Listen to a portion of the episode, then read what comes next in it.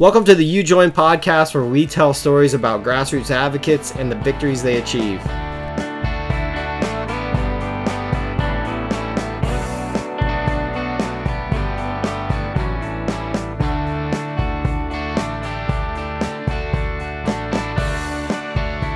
In this episode, we talk to Jamie McDonald, one of the original creators of Giving Tuesday.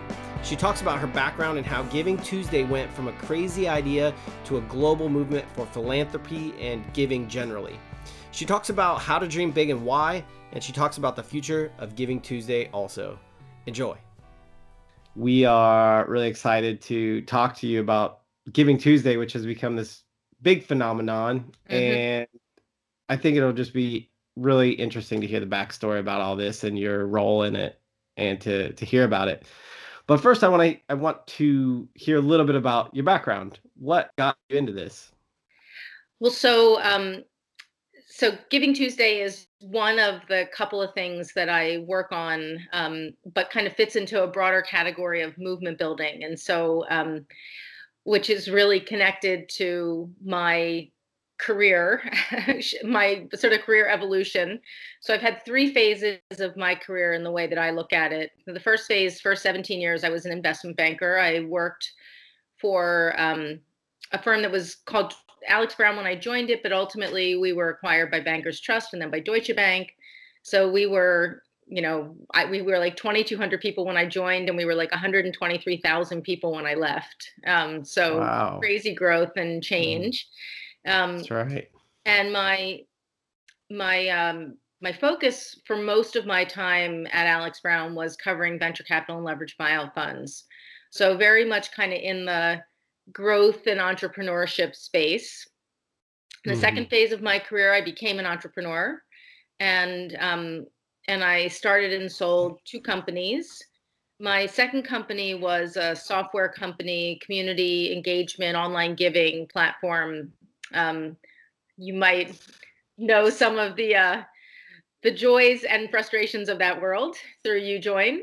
Um, and we um, started in 2011 sold to network for good in 2014 and then the third phase of my career has been this work i do as an advisor largely to ceos for-profit and nonprofit ceos around the country and um, and movement building work. So you know so that was kind of the part that i enjoyed the most about the work i did at GiveCorps and really taking that and not having to have employees anymore um, and really sort of acting as an advisor um, to folks who are trying to think about how to scale impact um, in, with sort of a movement mindset and Mhm. obviously that that ties to giving tuesday very directly because i got involved in giving tuesday the very first year in 2012 when it was just an idea at the 92nd street y a very um, smart and innovative guy there henry timms um, had this idea that on the heels of black friday and cyber monday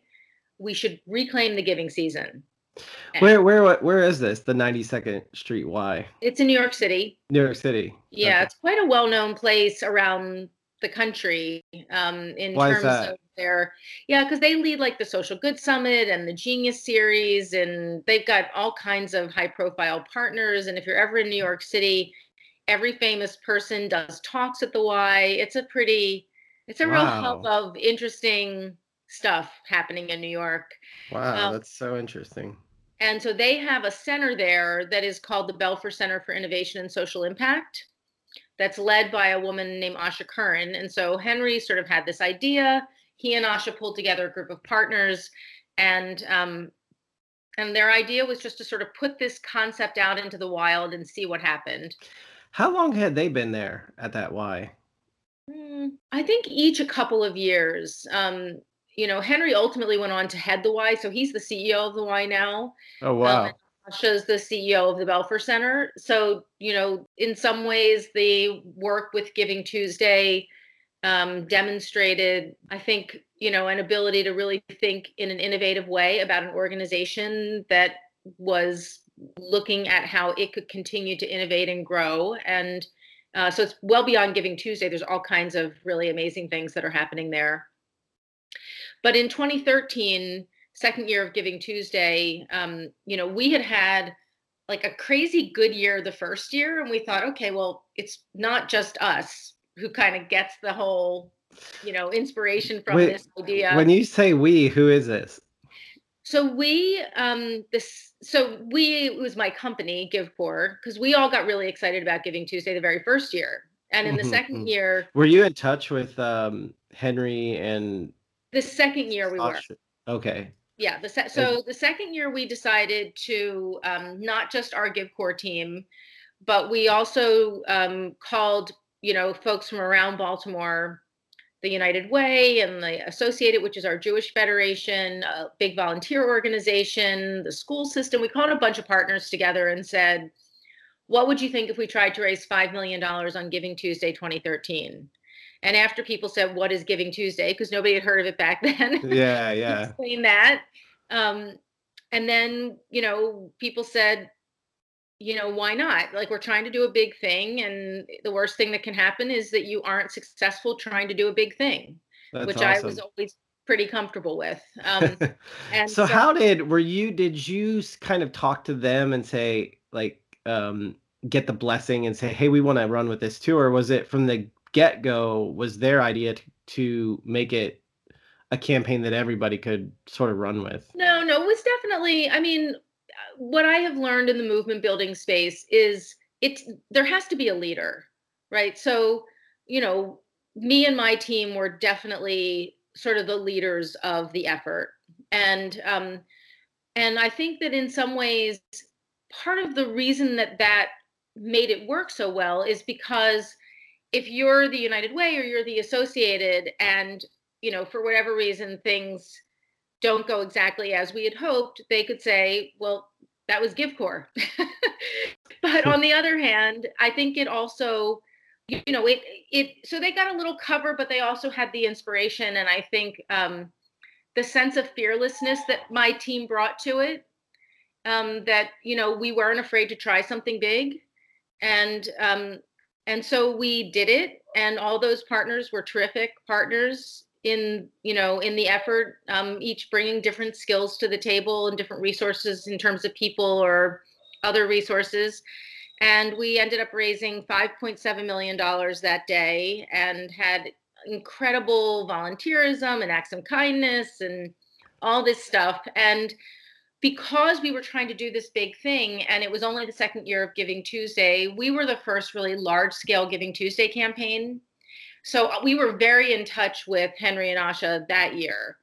Um, and you know, because we we just, you know, we we thought they wanted to control it more than they did. Like they really have a movement mindset, which is um, unbranded, you know, learn from the community about how they take it and make it authentic. And um, and so one of the moments that you know was so emblematic of their approach was that we had gotten really excited about this whole idea. And so we worked with a graphic designer to help us come up with a logo and we and we came up with this name the be more gives more campaign. That's what we called it. And we said like be more gives more on giving tuesday. But we were very far down this road when all of a sudden like it occurred to me that you know giving tuesday has a logo. And i thought god i wonder if like we've invested all this time and energy finding something that we really feel like fits baltimore and um, and so I called Henry and I was like, look, I hope we didn't get, get over our skis here because I just want to like share with you what we're doing, what we're thinking. And he was so excited that we had come up with this completely unique logo and approach and name. And he's like, no, that's exactly what this is supposed to be about. So that was how I got connected to the movement. Um, you know, the year after that, I led a statewide campaign for Maryland. And at that point, uh, we had sold to Network for Good. It was 2014. So I led their national campaign. So I've led three big Giving Tuesday campaigns that have raised like $20 million. Um, right out of the gate Yeah, in those early years. And then, um, you know, when I was ready to leave Network for Good, I, you know, spoke with Henry and he said, look, why don't you come onto the team? And there are lots of leaders popping up like you around the country who are looking for ideas and inspiration for how they can make their communities successful and so that was my original role there was i started working at the time with eight communities on giving Mhm. tuesday And um, this year we'll probably the number we're not done tallying everything, but we'll probably be at about 120 communities that I work with now with another colleague. Um, but wow. I also do strategy work for you know Giving Tuesday overall. Mm-hmm, mm-hmm. It's so it's so interesting. So when in that back to that very first uh, Baltimore campaign, when you were saying, "Okay, this is a great idea. We want to run with this." What what were the were you just starting to brainstorm about how to reach out to whom and was it how many of there were you kind of in the trenches at this point? Well, so our little working team was probably like eight hands-on people. Um, you know, like one person that really had good like PR expertise, and my one colleague Heather, who I still do a ton with. Um, she's just like she's incredible marketer, but she's also just like an incredible project manager. So like having somebody that's thinking about like everything you need to get done and how you know the thing i always say about her and having somebody like that by your side like somebody that makes sure that every drop of juice gets squeezed from the lemon like mm-hmm. she's one of those people so everything we did you know if we did um you know uh we did a food truck rally as our kickoff just as an example mm-hmm, mm-hmm. um you know she would you would not only like get everybody together and have fun at the food truck rally, but she'd have like online signups where you could pledge for how much you were going to commit to do on Giving Tuesday. And they like she just would think about all the various things that in in sort of in silos people would say okay we need to do this and we need to do that and we need to do this but she'd say okay if we're going to do a food truck rally what are the 10 things we can do to make sure that every person who comes there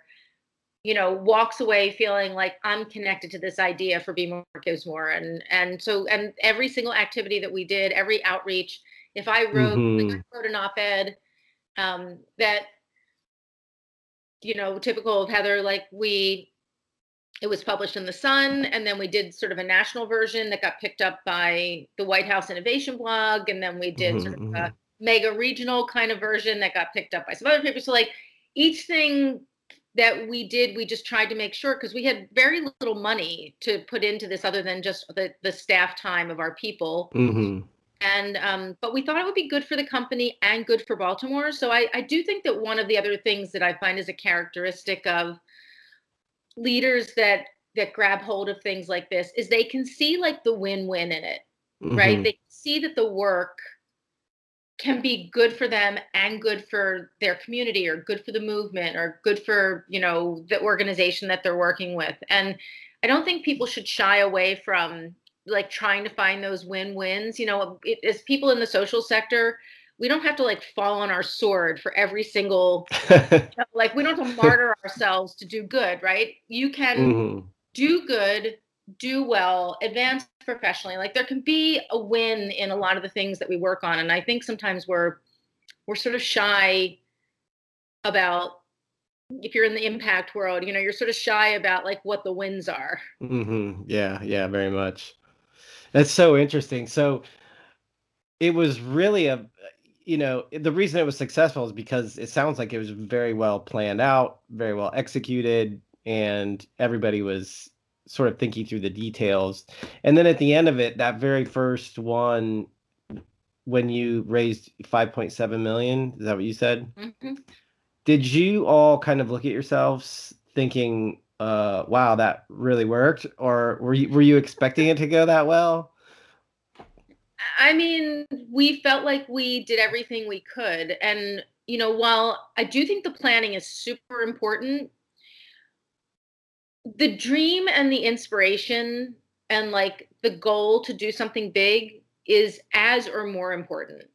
And i think again like i think that's a that's another lesson i've sort of learned in all of this is that if you're going to do big things it's important to state what that big thing is that you're trying to do. Because it's otherwise it can feel like this endless march toward nothing Mm-hmm. Right? Even when you feel good about the thing you're doing in the moment. And so I'm sort of a big believer in like visible vocal goals and when we set this goal, so so one of the things I haven't mentioned is that that five million dollars, we said we had two goals the way we articulated it. So one was to raise five million dollars, the other was to be the most generous city in America on Giving Tuesday, and not because we cared honestly about like beating other cities, but you know that was really an authentically inspiring mission in a city like Baltimore because it's a city that's got a bit of a chip on its shoulder, right? Mm-hmm. It's known for all these things and being the most generous city is not the first thing off the tip of people's tongues when they think about Baltimore. Mm-hmm. So, um, so, but the little dirty secret of that, all of that was that, you know, while I wasn't 100% sure that we could raise the $5 million, I was pretty darn sure we were going to be the most generous city because I didn't think there were going to be any other cities that did a campaign that year. And so I felt comfortable that we'd be able to like claim to at least one of those objectives. Yeah, yeah. And, um, so that gave me a little bit of like a you know a, a cushion of optimism that we'd have something pretty positive to say one way or another um, but i also had a lot of faith in baltimore i had a faith like a lot of faith that like people would hear this big idea and you know it's it's a city that people feel it. I mean, you know, you were here for a period of time. Um, you know, people who are here really feel this place if, if you get it right mm-hmm. and um, and so we we felt pretty confidently that people would rally around the idea and so the combination of the big goal and this sort of aspirational idea for baltimore that was so different from the way people perceive us and really good planning um, i think were the reasons that we were able to pull it off. Wow.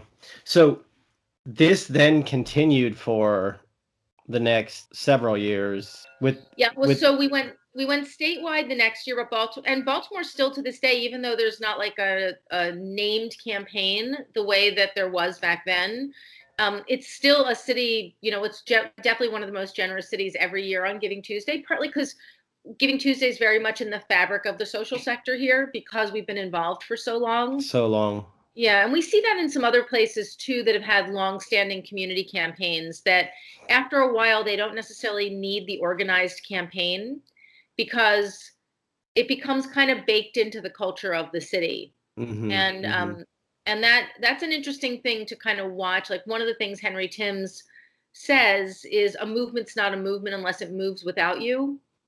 Mm-hmm. And so you know so it's it's interesting to see how much it can kind of keep moving without the leaders as it you know as it becomes really baked into the culture which it totally is now right yeah i mean around the we're you know it's but now it's this giant global thing and there are leaders in lots of places but the leaders are not um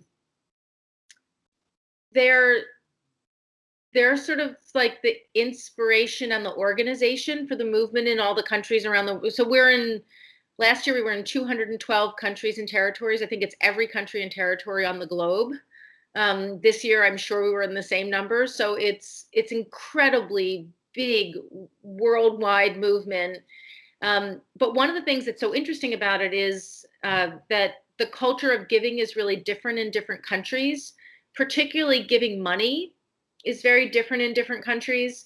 Um, and so, one of the things that's been so exciting about the movement, you know, everywhere we are, we say that it's about, you know, generosity in all forms. But outside of the US, you really see that in, you know, in, in sort of creative and inspiring ways, because in many of the countries that have Giving Tuesday movements, they don't necessarily have a philanthropic culture of giving and so their mm-hmm. giving comes in other forms and we see campaigns um, we had a campaign in liberia this year where um, you know members of of the community who were experiencing homelessness were um, brought all together and they were given t-shirts and um, and some financial support for themselves but they also had the option of like they were given extra dollars that if they wanted to give money away they could. And the generosity shown by people who were themselves you know in need of so much was such an inspiring thing. And in croatia they artists in the community came together and they created artwork and they packaged it up in brown paper and string and they hung it on clotheslines around the city and people could come and take a piece of art and that was a big part of their Giving wow. Tuesday. So all kinds of just creative activations that are like hallmarks of the movement and i think part of what has given tuesday legs you know is this idea that generosity in all forms is celebrated wow so this little idea that was hatched in new york city and baltimore really is now for sure but but we we jumped on it in baltimore. Yeah and there you said there were eight of you? On our, were, on, our initial, on, our initial team that first year. team. Yeah. were you working out of downtown baltimore? In remington. Remington. Yeah. So you were huddling up there and um hatching the baltimore version. yeah well that's where our that's where our offices were and you know so when we we'd convene our little group virtually and in person as needed. Yeah, yeah. It's so interesting. And now it happened all really, really fast. It did happen fast actually. We we started in September for Giving Tuesday on I think it was December 2nd or 3rd that year. So we had about two and a half months to pull it off. It was it was wild, but it was it was exciting. So what what's what's what's happening now? What's the what's the future with all of this. I, it seems reflexive now. Everybody's sort of just like you said, it's sort of taken on a life of its own. There's leadership everywhere, and yeah, I mean, from I, your perspective, I think that you know one of the things that we're really wrestling with as a movement, um, you know, particularly in the U.S., is um, it's been so successful here that um, that you know we worry about the risk of it becoming perceived as like fundraising tuesday which is not what it is what's what it's about you know? It's it's not you know we think nonprofits should be unapologetic about their need for financial support but uh, we view our constituents as the generous human beings that choose how they want to give.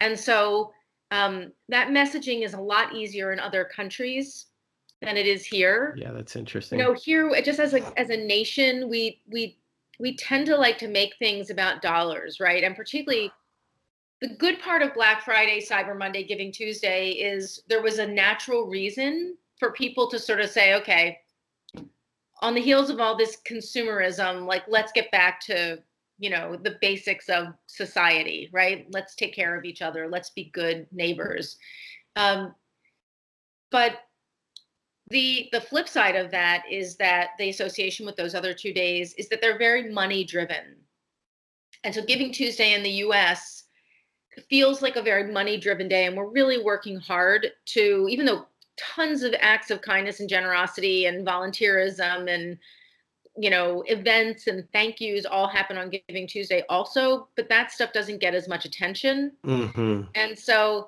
you know so we're really working hard in the us to start to think about how we through our leadership platform um, how we sort of re you know tip the scales back to sort of the giving from the fundraising and so mm-hmm. that's definitely a high priority as we kind of look into next year and um and then the other things that we are really thinking hard about at giving tuesday are um, how we take what we've learned building a global movement and incubate other movement leaders who are looking to build other kinds of movements that are focused in sort of innovation and civic engagement and um, and so that's another kind of big thing that's that's coming mm. um, and, and then you know i think that the final thing that we're really looking hard at um, is you know what does um, what does a movement like this think about from a data perspective. So we've had a pretty interesting data collaborative for a couple of years, um, largely to sort of assess the impact of Giving Tuesday, but but that original work then led to us looking at well, what do Giving Tuesday donors look like? And and when we found out some of that, we thought, well, why are people motivated to give on a day like this? And why do younger people give on a day like this? And that has led to us doing all kinds of other evaluation that we think ultimately is good for the sector to really understand what inspires people, what motivates people to take action in a mm-hmm, generous mm-hmm, way. Um, and so that's kind of the other big thing that we're really working on right now is really how to build out that that data work so that we can help the sector be better at what it does so that we can ultimately have you know a stronger more generous society and world wow so it's gone from okay we have the success of giving tuesday now you're looking at it in a more systemic way That's to right. replicate it out, outside of that.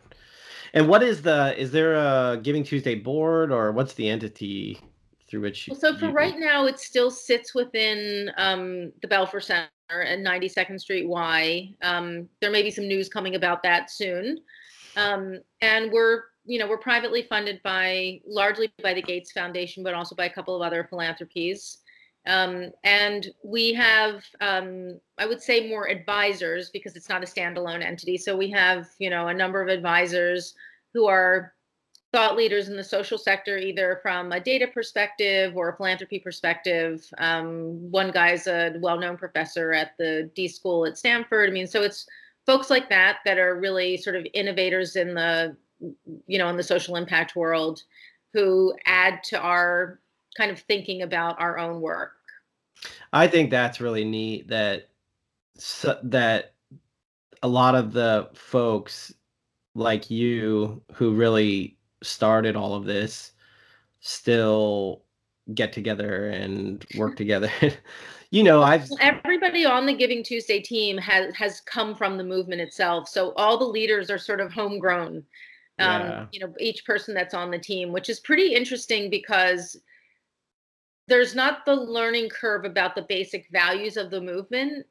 Mm-hmm. And in a movement like this, I think that's really important, like that people really feel it and don't have to be sort of taught like what Giving Tuesday is really about. So yeah, it's I guess there's eight of us on the team, nine maybe on the Global Giving Tuesday team who work on it, you know, full or part time, and um, and all of them have come from within the movement. I love that. That's so cool. Well, uh, so what's next for you, Jamie McDonald? Moving forward? Oh, I've always got things cooking. So I'm working on a book um, that is uh, titled TBD, but but basically the kind of working premise is big. It's kind of what I've gotten to observe over 30 years of watching people who do big things from venture capitalists and leverage buyout fund folks to the entrepreneurs that they work with to you know people in the social sector to movements that I've worked with and you know, I've found that there is this set of characteristics across the board that people who do big things do. And um, and so it's going to be a series of stories and reflections on kind of those characteristics of people who think about big things. Um, I've launched uh, very recently a small kind of cohort um, or community, I guess I would say that we have had a cohort, but it's really a community called the Courageous um, which is focused on um, helping grassroots movement builders um, have a network of other people that they can rely on. Because as you know, when, when if you're an entrepreneur um, in the social space, or if you're a you know a social entrepreneur, or you're a nonprofit leader who's trying to do something big, um, often you start small and you feel kind of alone and so um, so we're we're trying to create this community where folks in that world who are trying to scale their impact can not just learn from people like me and like mentors so to speak um, but can learn from each other and recognize that we can they can collectively as a group get so much more done if they think about how to leverage one another's um, knowledge and inspiration and experience.